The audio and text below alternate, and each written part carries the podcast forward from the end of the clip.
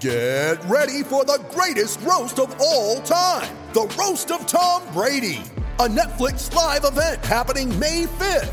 Hosted by Kevin Hart, the seven time world champion gets his cleats held to the fire by famous friends and frenemies on an unforgettable night where everything is fair game. Tune in on May 5th at 5 p.m. Pacific time for the Roast of Tom Brady, live only on Netflix.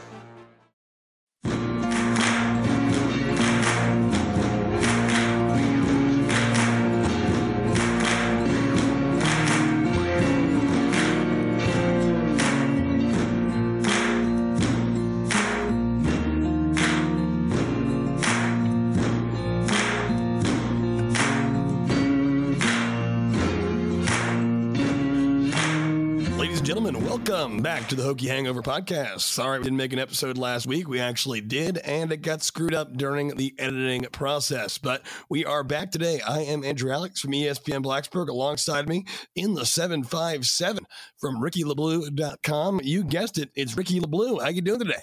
I'm doing good, buddy. Uh, technology is a, a crazy thing sometimes. It allows us to talk like we're doing now, and then other times it ruins when we get to talk, which is really unfortunate because we had a really good pod after the UNC game, and uh, now we kind of have to pack it all into one, which was a crazy, crazy bye week, and there's a lot to get into. Unfortunately for all of you, Mike McDaniel is not going to be able to join us. He will be on for the next one when we preview Notre Dame, but we can't let the UNC game go untouched here, so we're going to go over a few things. The Hokies win in a thriller, a six overtime thriller, the longest game in terms of overtimes in the history of the ACC. Tech pulls it out 43 to 41. A whole lot to get into, but Ricky, give me one word. Let's start off with one word. One word to describe the Hokies win over UNC. So I think I used a different word when we actually recorded this the first time, but now that I've been able to think about it more, I think exhausting is a really good word to describe it. I mean, the amount of back and forth in that game, not just the length of it, but the amount of back and forth where it seemed like there were multiple times in each game that uh, each team really had all the momentum and had the game won.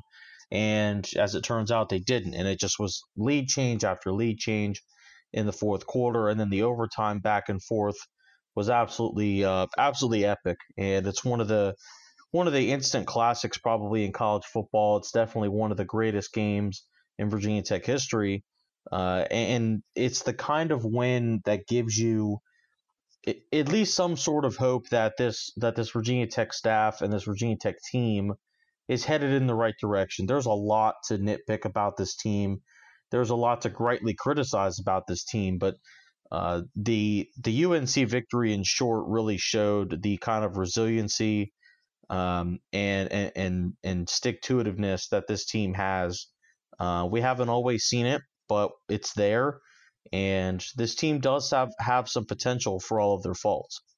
And Ricky, resiliency was the word I was going to use, or resilient for that matter. Just given where this team was a few weeks ago after the Duke game, just an embarrassment at home, having the fan base, the local media, even the national media shout out Kirk Herbstreit. Having completely given up on this team and with Fuente squarely on the hot seat, this team has just absolutely responded. And if nothing else, they have proven that they have not quit on this season and they have not quit on this coach. A few weeks ago, no one would have envisioned Virginia Tech winning this game, given the trajectory that these two teams' seasons were going in, basically opposite directions at that time. But Virginia Tech ultimately pulls it through, and it, it was certainly a, statement win for Justin Fuente. But Ricky, I want to ask you you have been covering this team for the entirety of the Fuente era. Where does this win over UNC rank in the pantheon of Justin Fuente victories? That's a good question. Um, I don't think the win is as big as the the 59 to 7 drubbing of Carolina in Lane Stadium a couple years ago. Um, that was kind of Fuente's signature win there for a while, given the fact that uh, he was recruiting against Carolina so much, and he absolutely just blasted them. I mean, UNC didn't even belong on the same turf as as Virginia Tech that day. Uh, I still think that's uh, Justin Fuente's most impressive victory, but also the Notre Dame win in 2016, where they come back from the deficit. They were they weren't favored to win that game, and the fact that they were able to come out and now, as we all saw in the end, Notre Dame wasn't very good, uh, but there was still a lot of talent on that roster, um, and beating them on the road in a come from behind scenario, I think was really really impressive. There's a lot of of wins in Justin Fuente's tenure that have been impressive, and there's a lot of losses that have really been head scratching or, or, or, or underwhelming or disappointing, but uh, that game against Carolina will definitely go down as one of the greatest wins in Virginia Tech history.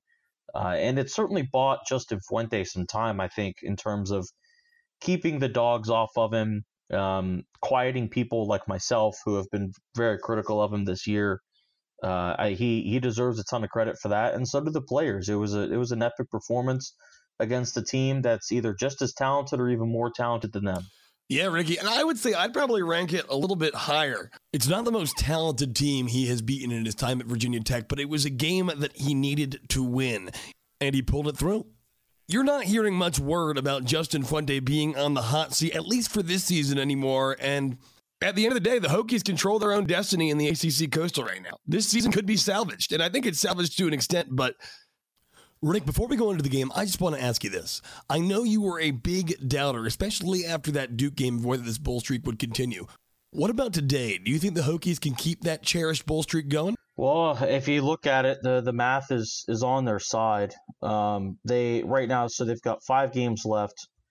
They've got to win two games, so they have to go two and three in this scenario. You have to assume that the well, it, it's I guess any, assuming anything in the ACC Coastal right now is a bad idea, but let's assume that Virginia Tech defeats Georgia Tech.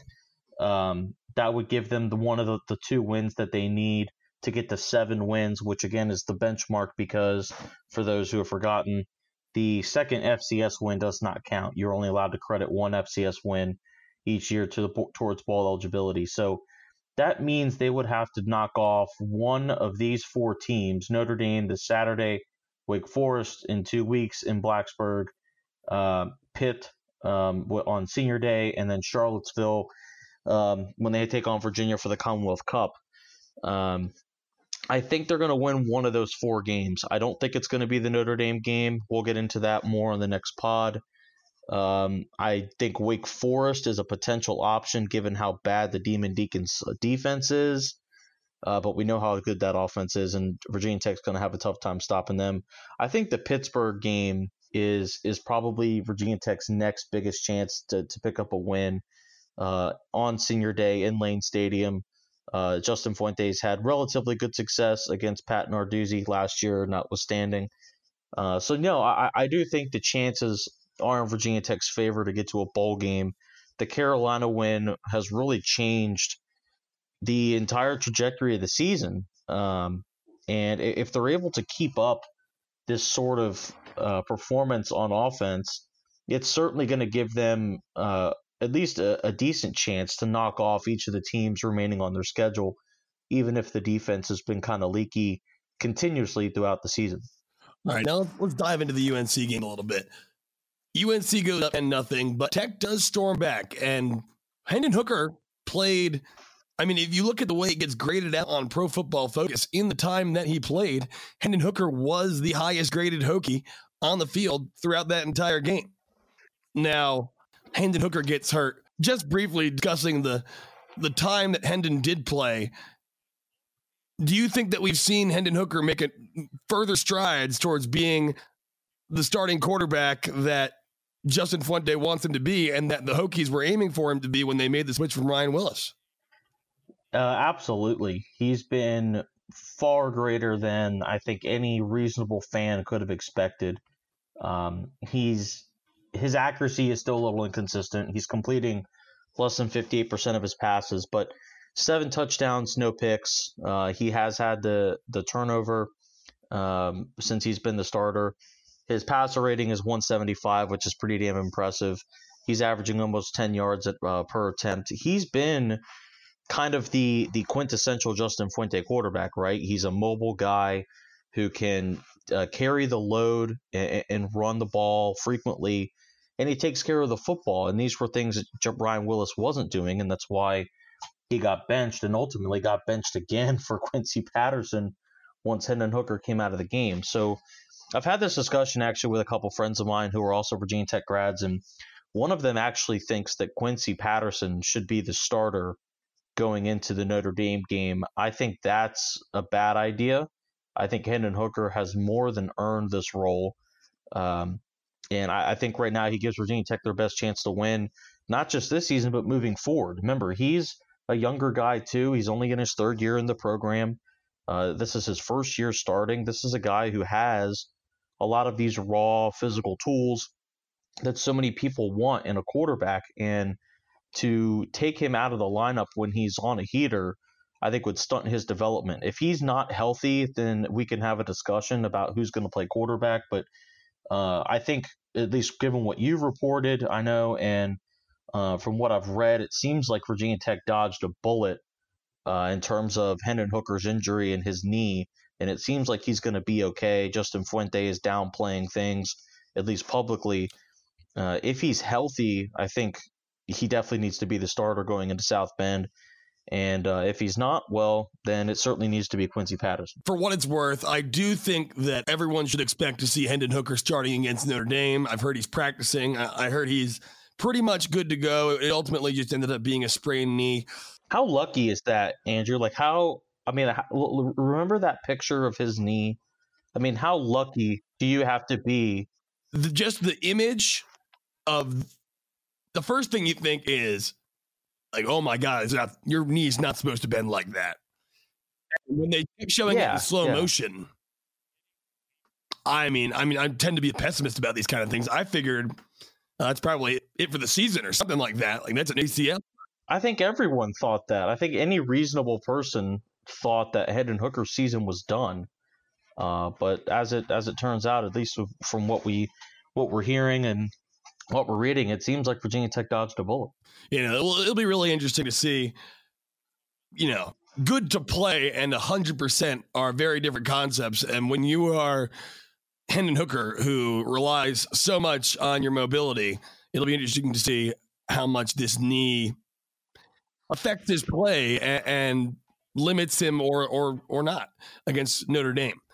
But now talking about what happened after Hooker's injury. Ryan Willis obviously comes in greeted by from uh, greeted with boos from the Hokie faithful. Ricky, can we just take a second to talk about how that's not cool? Yeah, it's not. I mean, I understand that Tech fans are frustrated with Ryan Willis and disappointed that he didn't take the starting job and run with it this year, but um, booing the guy because he's coming into the game that's a bad that's a bad look you know? I under, again i understand you're frustrated but you don't boo a guy particularly a college student uh, who's coming into the game and uh, has given you everything he's got. Now everything he's got hasn't been good enough but it's not like ryan willis is is bagging it and and isn't out there putting forth the effort. So I think Tech fans need to need to pump the brakes a little bit on, on the Willis on the Willis hate, and I'm sure that it's not most Virginia Tech fans. I'm sure it's just a percentage, and every every fan base has those kinds of people. But anyone that booed Ryan Willis uh, as he goes into that game should really take a look in the mirror and and and just realize how how uh, how stupid it is. Yeah, no, it, it's just ridiculous. I mean, the, the kid already lost his starting job. But he comes in, throws a nice touchdown pass on a fade first play, so a little bit of redemption there. Ultimately, despite a three for three effort, taking a long sack that leads to a intentional grounding penalty that ultimately takes the Hokies out of field goal range on one of the ensuing series brings Justin Fuente to make a, you know, what could only be described as a gutsy decision. He brings in third string quarterback Quincy Patterson, who presumably did not get that many first team reps, if any at all, in the preparation for this Carolina game. Ricky, take a dive inside of Justin Fuente's mind for a minute.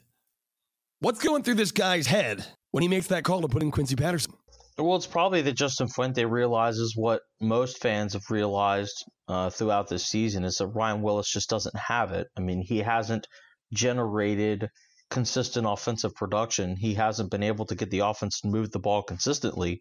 And I think Justin Fuente realized that he needed a spark for this offense. And he also probably realized that Quincy Patterson is a lot better suited to run this style of offense that they've adapted to since Hendon Hooker has taken over the starting role. Uh, now, granted, Virginia Tech did heavily run the ball afterwards. Uh, Quincy Patterson had 21 rush attempts once he came into the game compared to just six pass attempts. So it was certainly a more run heavy, uh, run heavy game plan once he came into the game. But Ryan Willis just isn't the answer. And again, he shouldn't be booed for coming into the game but he he isn't the guy. He's just not getting the job done. He's regressed. It is what it is. At some point, you have to take a chance on the guy that you went and found out of Solorio in Illinois, and a guy that you were in on first. I mean, remember Quincy Patterson wasn't really a highly regarded recruit for most of his recruitment. He really didn't blow up until a couple months after he had committed to the Hokies. So Justin Fuente needed to take a chance on the guy that he brought into Blacksburg, and as we saw, Quincy Patterson certainly delivered. You know, and Ricky, that's a very good point. Just in terms of, I think that the whole Elite Eleven video, and just obviously the fact that he was in that final Elite Eleven has kind of rewritten the narrative in an almost false way. Like you said, he wasn't very highly recruited. He became a four star very late in his senior year. He was a three star when he signed with the Hokies. The reason he was such a good story in that Elite 11 was because no one expected him to make that final 11 group. But were you surprised with what you saw out of Quincy Patterson? Uh, yes and no. North Carolina's rush defense, as we covered uh, before the game is absolutely horrible. Uh, they they they couldn't stop me running the football. It, it's really it's really bad. Uh, North Carolina had no idea how to slow down this Virginia Tech running game, and the Hokies just abused them with it. I mean, Quincy Patterson again, 21 rushes. He finishes with 122 yards on the ground. Of course, that does include the big 53 yard touchdown run that really uh, saved the game for Virginia Tech when it seemed like they were they were starting to fall out of favor. But um, Virginia Tech's offense is so much better when the quarterback is a viable and consistent threat to run the football. And Quincy Patterson is probably the best running quarterback on the roster for that kind of situation. Hendon Hooker is also a really good option, but Quincy's the kind of guy that can mix it up down there in the middle and and really churn out those four to five yard gains similar to what we saw Jerod Evans do in in year one in the Justin Fuente era. But I'm not. I mean, again, I'm I'm kind of surprised that Quincy was as good as he was, given the fact that, like you mentioned, Andrew, he didn't get any first team reps. There's no way that Justin Fuente is giving his third string quarterback coming into the week first team reps. So he's coming in there with a limited package. It's a package that they probably only installed in August and it's a package that there only includes probably 10 plays. And Quincy basically said as, as said as much after the game that they were running a lot of the same plays over and over again and just running maybe slight variations with them. So Quincy Patterson certainly impressed the hell out of me uh, in that game against UNC, and it gives me a bit more hope for him, uh, given the fact that his development coming into this game seemed like it had been stunted a bit. But I think after that, uh, Tech fans rightfully should have some hope for him that he still is going to grow into a, a pretty productive college quarterback. You think we've seen the last of Ryan Willis on the field for the Hokies? Um, y- you never know in terms of injury, but I certainly think he needs to be the third string quarterback. Uh, this offense is really taking off with Hendon Hooker at the helm. Quincy Patterson is best suited to be his backup right now. Both of those guys have ceilings and upside that Ryan Willis wishes he could dream of. Uh, I, I think it would be really, really bad to bring in Ryan Willis as the backup quarterback. He's just not the answer.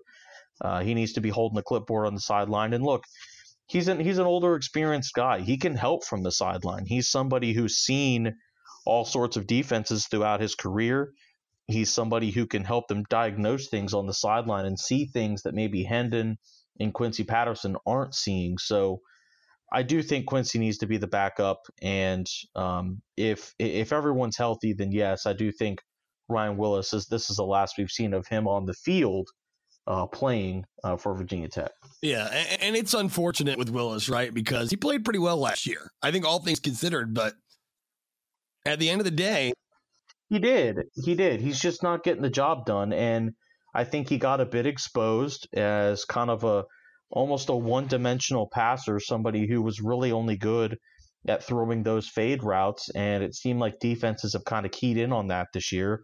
And it seems like he's actually regressed in terms of his ability to read defenses and, and pick up blitz packages. And we've just seen so many times free rushers come into the backfield. It's really, really kind of surprising how much he's regressed. Yeah, no, you're exactly right. I mean, once you get a year in an offense, right, when you've gone through everyone at least one time, they'll expose you for being a one trick pony. And frankly, so much of the Fuente offense is predicated on that RPO stuff, which the people that have succeeded in the offense, see Jerod Evans, have done so well. It seemed like Ryan was just making the wrong decision over and over and over again, or at least just too much of the time. Top that off with a propensity to turn the ball over. When your team is filled with youth, right, you can't have your fifth year senior quarterback turning the ball over. This UNC game was an exception to that rule, but Virginia Tech's not going to win many games that they lose the turnover battle in. Am I right? No, they're not. Their margin for error is too small. The the defense is not very good. The running game is really up and down, and it seems like it's only uh, up when they have a quarterback who's running the football well. So yeah, Virginia Tech does not uh, have the ability or the talent to win these kinds of games where they're losing the turnover margin by one or two or even more. Certainly, they're not going to win. Um, they're just not that good. So Justin Fuente, and, and look, he's made a, an important point on this since he got here when his offense was excellent. Uh, they need to win the turnover margin. They need to take care of the football.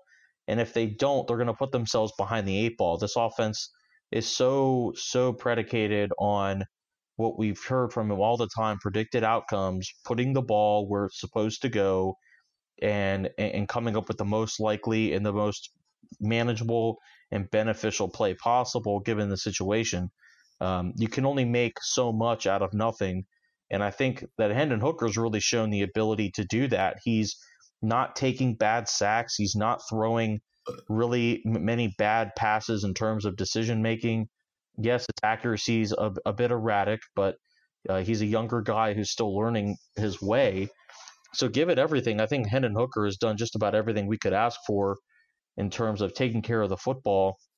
And if he continues to do that, he's going to give Virginia Tech a chance to win just about every game. So just to key in on a few key plays from that game. UNC runs that flea flicker esque play, big touchdown, 50 plus yards to the house at that point, Ricky, it seems like the game's over, right? Yeah, it was one of multiple times when it seemed like the game was over. I mean, and this just goes back to how back and forth this game was. I mean, Virginia Tech's defense again is just has a lot of holes on that on that side of the ball, and they're not very good. It, it just is what it is. Uh, I don't think we're going to see them get miraculously any better at this point in the season, uh, barring some sort of incredible change. But no, there at that point, I'm sure most fans, including m- m- many of the fans inside Lane Stadium, expected this game to be over and expected Virginia Tech to be walking out with a loss. But as we saw, that wasn't the case. Ricky, just to push back on that a little, I think the defense has improved. You look at guys like Jermaine Waller, Chamarri Connor, and Caleb Farley, and I know Connor actually did not have that great of a game against UNC, but I do think you'd be honestly hard pressed to find a better group of corners in the ACC Coastal now that Bryce Hall is done for UVA. And given how bad Virginia Tech was defensively last year, that's a huge surprise. You have true freshmen on the defensive line that are playing as well, if not better, than that defensive line unit did last year. And that, and that unit had Ricky Walker. I know he was banged up, but nonetheless. Yeah, but they're they're still the the overall result isn't there. I mean, Sam Howell throws five touchdown passes. UNC's top receiving target catches two touchdown passes and has 112 receiving yards. Uh, Michael Carter on the ground has 91 rushing yards, averaging seven yards a touch. It, it, there just isn't that much overall production in in each unit of, of the defense. Now, the Rayshard Ashby's been a godsend at linebacker, and I think we all agree with that. Yes, there has been, yeah, it, yeah. I mean, th- there has been some improvement in the secondary, but again, the overall results aren't there. Maybe they look better on individual plays, but they're still giving up these massive, massive plays through the air. They're still giving up a ton of yards and a ton of TDs and the, the, the run defense is still inconsistent um, to this day. So I just I, I don't think the defense is going to get that much better for the rest of the season. It's possible, but I just don't see it at this point. Yeah, I mean certainly there there obviously has to be some relative level of I mean I wouldn't call it concern because the defense they are I mean they're young, they're inexperienced, they're what we thought they were. But I mean, at the same time, it's still kind of annoying seeing them give up. I mean, what the, the lowest score total that they've allowed in ACC play is 35 points against Boston College, and that's just it's not going to cut it. But no, I mean they're they're 86th in scoring defense, and hold on, I'm, going to look up the total defense as well because that matters as hell. The amount of yardage, yeah, they're 66th in in total defense. So they're outside the top 60 in both scoring defense and total defense. So neither of those are very good. Back to the game. The Hokies respond with, I think, one of the most memorable plays of the Justin Fuente era. The Quincy Patterson 53 yard, you know, what looked to be just uh, a quarterback zone read that was well blocked, and Quincy hit the accelerator. And boy, can that kid run. It looked like, you know, when you have a guy of that size with a head of steam at that speed, it looked like the UNC guys had no interest in even trying to tackle him, honestly. Can you really think of any other plays in the Justin Fuente era that not only felt like they swung a game, but perhaps swung the entire narrative surrounding the season and really the coaching staff as well?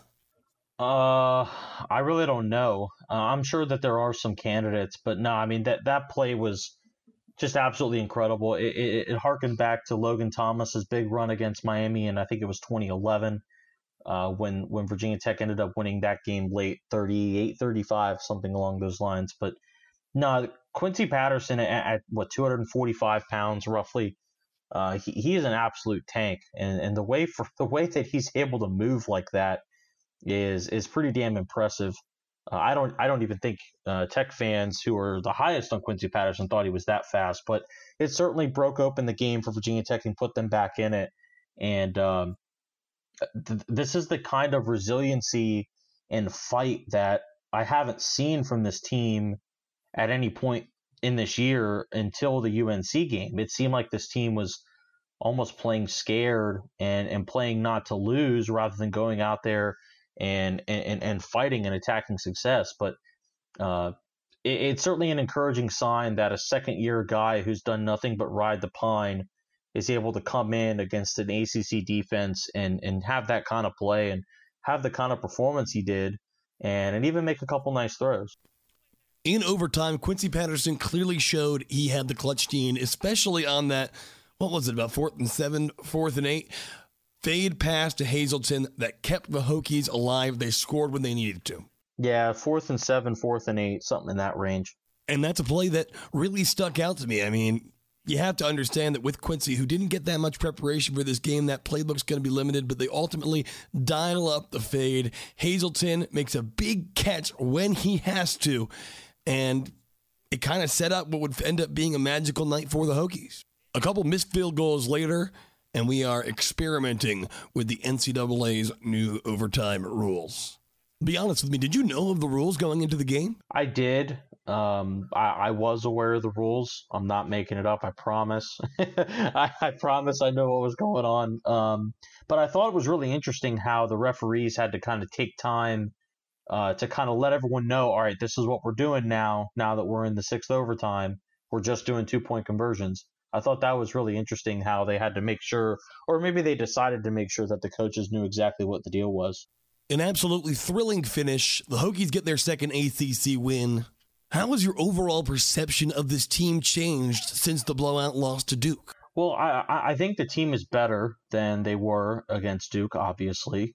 Um, their chances of winning the ACC Coastal are higher. I don't think that is as much to do with them improving as much as it is with this division being absolutely horrendous. It's it's definitely the worst division in the Power Five, but it, it, it, everything is certainly rosier in Blacksburg, and it should be. Uh, Justin Fuente has shown that he's able to keep these kids bought in and, and keep them headed in the right direction. The, some of the players on the team have really taken it upon themselves to turn this thing around. The fan base seems like they're back in it and and somewhat energetic again after the UNC win. And they and like you said andrew they control their own destiny. If they win out then they win the acc coastal which is a point that nobody thought they would be at including myself after the the 45 to 10 loss to duke earlier in the season. Now uh, uh the updated coastal odds thanks to Andrea Adelson from espn uh, in terms of the espn football power index virginia is still the the favorite at 46.6% i think that percentage is probably a bit high UNC is actually at 34.5%, Pittsburgh at 10%, and then Virginia Tech at 7.4%. So the football power index isn't expecting Virginia Tech to win this, but at this point, with the ACC Coastal, given how crazy and wacky this division is, uh, it, I don't think anyone would be surprised if any of the teams, at least in the top four or five in this division, come out and win the damn thing. Uh, it, it's an absolute clown show, and you never know what you're going to get next. I mean, outside of the unlikely event of Georgia Tech winning games going forward, I don't think anything in this ACC Coastal could really surprise me at that point. But that's going to wrap it up for us on this very brief, very late UNC podcast. Well, we'll record it tonight. We'll probably release it on Thursday or Friday with a preview of the Hokies heading to Notre Dame, and we will be on top of things as Virginia Tech heads into the stretch run of this season that is not lost after all. Ricky LeBlue, say goodbye to the folks at home. Later, everybody. Sorry we couldn't get this out earlier, but uh, we were excited to get it done, and uh, it's actually it's fun to have something to look forward to for the rest of the season. Virginia Tech season is certainly not over, and the next five games are going to be very, very consequential in terms of the future of this program. Indeed, indeed. Well, I am Andrew Alex, and we will catch you all on Friday with another episode. Peace out.